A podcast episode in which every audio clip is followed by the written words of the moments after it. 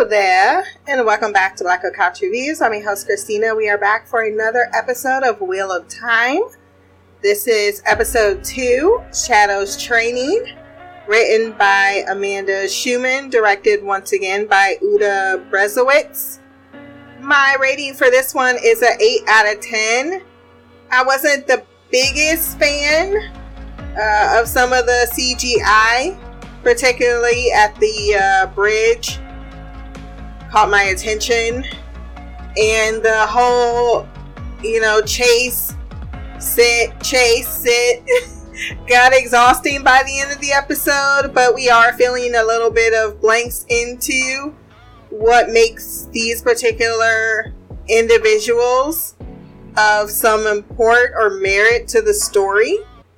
And we're learning a little bit more on how they can impact the story in different ways. So we start this recap with some captain being presented with a dish from the Lord, which he enjoys before his tied up uh, captive, which is a woman that's burning at the stake, whose hands he removed. I am not a fan of this particular type of villain or take on the, these people. They're so just over the top evil, reveling. Ooh, so delicious with the blood ripping down, and I enjoy the bones in it. You know, I'm a sadistic fuck. Let me announce it to the entire world, and somehow, some way, get a, a get a power base. It doesn't. Even the most sadistic people usually had no one they had to answer to, and it feels as if this guy is not above anything. So maybe is. I don't like how he's being portrayed. Um, all that white in the forest is illogical. and the woman that he is killing is a, Aes Sedai. And he takes one of her rings because he's got trophies of them because he's just going around loving killing women. Moiraine and the others are still trying to outrun the Trollocs, giving chase through the forest, over rivers, and into the night. One of them suggests possibly going indoors, seeking shelter in the town, and I'm like, did you not see what happened to the last town? I don't think that that's gonna help out at all. And now you condemning a whole bunch of other people to death. She says, Moiraine, that the only thing they fear is deep water, seeing as they can't swim. We find out when one accidentally falls in. So she gets the ferryman to ferry them over. It was a shit ton of them, too, and the eyeless one comes to witness them getting away and snarling in response. You tell them I'm coming! And hell's coming with me, you hear? They get to the other side of the river Moiraine explains Fades can get Trollocs to do most things except drown themselves. The ferryman is concerned about his family and his son that is supposed to be due to come back anytime soon. And he thinks that that somehow is their problem. They're like, look, we can get you to safety. You're going to put us in a compromising position if we let you go. She decides that she's going to go ahead and sink this boat he decides he's gonna jump in the river and get sucked into the vortex because that's useful. Congratulations, you played yourself. I understand that you were concerned for your son, but he had nothing of worth to these people. He didn't even have a boat. So you could have just met up with him later in the next town or double back. I'm not sure why you needed to commit your life to the sea. Because it feels like they didn't harass that town in their wake, so that's on you. Lan, and I found out it is Lan, Side Eyes Rand, who's like, I didn't say anything. They managed to outdistance themselves, so Moiraine can boost the horses, but Lan reminds that she needs to boost her own damn strength by relaxing Mat knows if Nynaeve were here, she would give Moiraine hell. with Egwene admitting she witnessed her being quote unquote killed. Perrin knows she didn't feel pain because something happening that quick wouldn't cause pain as it did with his wife. I don't know, seemed like she was coughing up blood and looking at him accusingly for a while. Egwene believes Moiraine could be right since they are being pursued, so no so one of them could be the dragon reborn that is prophesied to put the world back together. Rand points out they can't necessarily walk away considering the thumb that they're under. Moiraine tells them, Your ideas are both wrong and right, and I can hear y'all asses whispering, so go to sleep. Rand watches Egwene, who is woken by Moiraine in the middle of the night and led into the forest.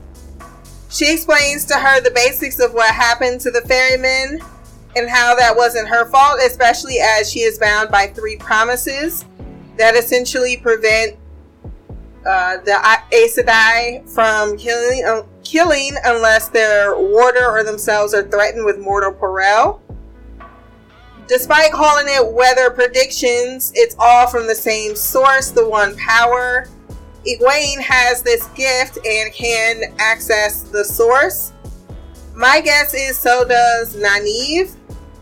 She gives her a stone and shows her how to use her gifts, then tells her that the wind listens to you. She goes back to lay with Rand and cuddle, but he wanted to be alone and she understands. I can't have my cake and eat it too. Perrin looks to be injured or poisoned. I'm not sure. If it's poison, then I feel like he'd be dead already. Unless for some reason the. What do they call them again? I just keep calling them orcs because that's what they remind me of. But that he's immune to their poison. He's joined by the fire by Egwene. She admits to him that they will never go back home. Rand wakes to something in his throat and dislodges a bat, which was disgusting. Before a dark figure is before him, he wakes from his dream and with bats all over the damn place, um, they realize they all dreamt of the same thing in different ways because other people saw the bats having their necks slit. Like, what is that? Rand gets angry and demands to know things that Moiraine cannot possibly explain, but he points out only women have a place at the White Tower. He's feeling some kind of way.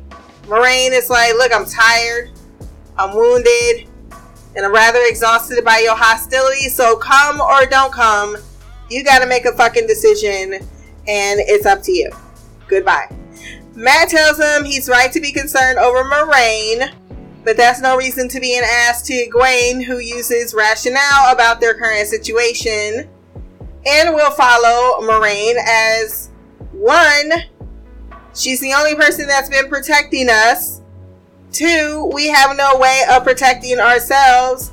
And three, it feels like something's going on, so maybe we should just figure out what that is before we make rash decisions. Lan stayed behind to watch them have this argument especially Rand watching his ass. He then comes and scouts that the and reports due to his scouting that the White Cloaks, whom we met at the top of the hour, are going to coincide with them. Lan takes her ring and tells them don't mention Aes Sedai or the White Tower. Just as they are about to be set free when the initial White Cloak guy that didn't seem like he was too much of an asshole the Questioner with more flair than he needs to have decides to put his hands on Moiraine, and Lan ain't shy about telling him about his manners. I'll put a whooping on their ass so fast, boy. Moiraine tells them of the Trollocs attack. She does this just as he's inspecting her fingers. She's appealing to the commander and how she was wounded and if they may be able to help. They seem to believe in the idea of the Dark One rising. These children of the light seem to be intent on being the saviors while despising the women who have the power. It seems to assist armies they are against. A lot of political maneuvering, it appears. The Questioners decide to go south instead of east, where the attack happened, to do higher purpose like things, which include indulging in more of their, their need for sadism. At least the kids knew to shut the hell up and stay out of grown folks' business. Egwene inquires about her breaking the rule of not lying. She tells her, You have to listen carefully because I didn't lie, as I was badly injured and I cannot heal myself. That is why our sisters travel together. I can heal others, but not not myself. During the journey, Mat starts a song. They all sing too, with Moraine looking paler by the moment. They don't even know that the song refers to a very momentous event in their history. Mountain Home is what their village used to be called and is now called Two Rivers. She tells of the great Manetheren battle that took place, where they were promised reinforcements against the Dark One's army, but denied. They still held out for 13 days, even though they were ridiculously overwhelmed. We got some 300 type action here. The uh, many of the regular residents came out to defend their home until they were all killed. Then the queen, feeling her husband died, drew more power from the source than anyone could handle and incinerated, but not before incinerating the army that killed everyone. The children and their minders were hidden in the mountain from which they are the descendants. She tells them the old blood runs deep in you. They are skirting Shadar Logoth, which is a dangerous place but seems to keep the Trollocs away. She plans to avenge her seven sisters with that uh, Questioner guy but Lan encourages her to rest. I'm looking forward to that showdown and I need her to kill him. While Egwene and Rand gather firewood, she has to talk instead of this attitude he has, though he understood three days ago. She needs him to look at her and know that he doesn't hate her. And he's like, I can never hate you, and I'm already over them. Two episodes in, and I'm I, I don't like mopey I just don't. Just I need a, a mature couple, or if they are gonna argue, argue about mature shit. Perrin is still hiding his wounds and surrounded by wolves. Is he a werewolf? They did lick his wound and then just ran along. What the fuck is up with that? Lan tells the kids, staring at an increasingly unwell Moiraine, to go to sleep, go to sleep, go to sleep, go to sleep. If you tired, be quiet and go to sleep, go to sleep, go to sleep, go to sleep, go to sleep,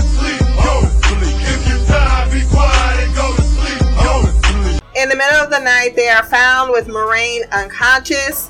He tells them to head to Shadar Logoth, Shadar Logoth, where they are chased but they don't dare to follow them inside. Even the horse balked.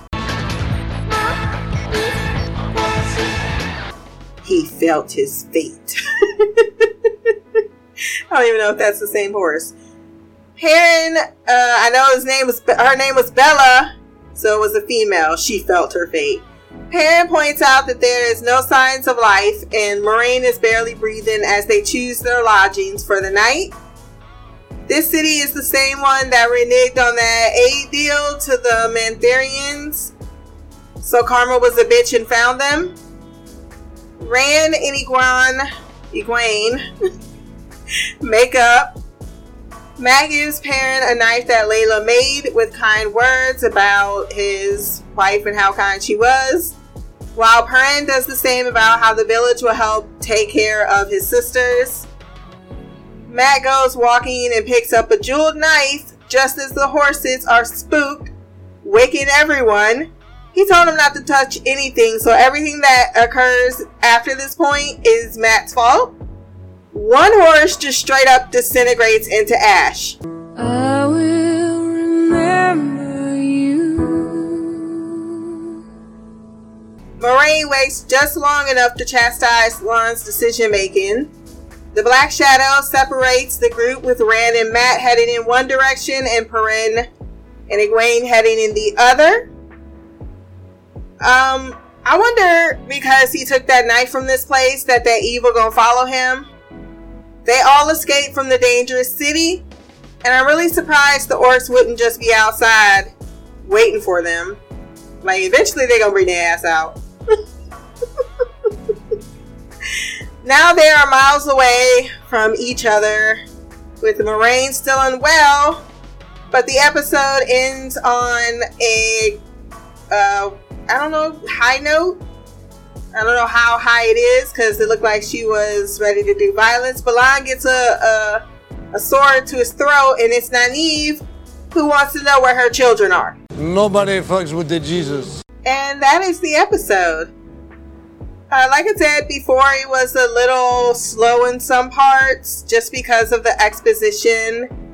Um, and then the, the back and forth of the chase got rather, you know, stale after the second time. And I, I just really want to see them interact with more characters and more things happen as far as, you know, who is the Dragon Reborn. We don't seem to know which one among it. If I had to put money on it, I'm gonna say uh, Rand, because his dream seemed a lot more vivid. Like it, the the bat was inside him, while everyone else the bat was not inside of. So that's all the evidence I have to support my case. So if you want to send feedback for our next episode, blackoutcouch at gmail.com, or you can leave a comment below on this podcast. My social media will be there as well. Remember to like, share, subscribe. Until the next time, peace, hair grease, and black girl magic.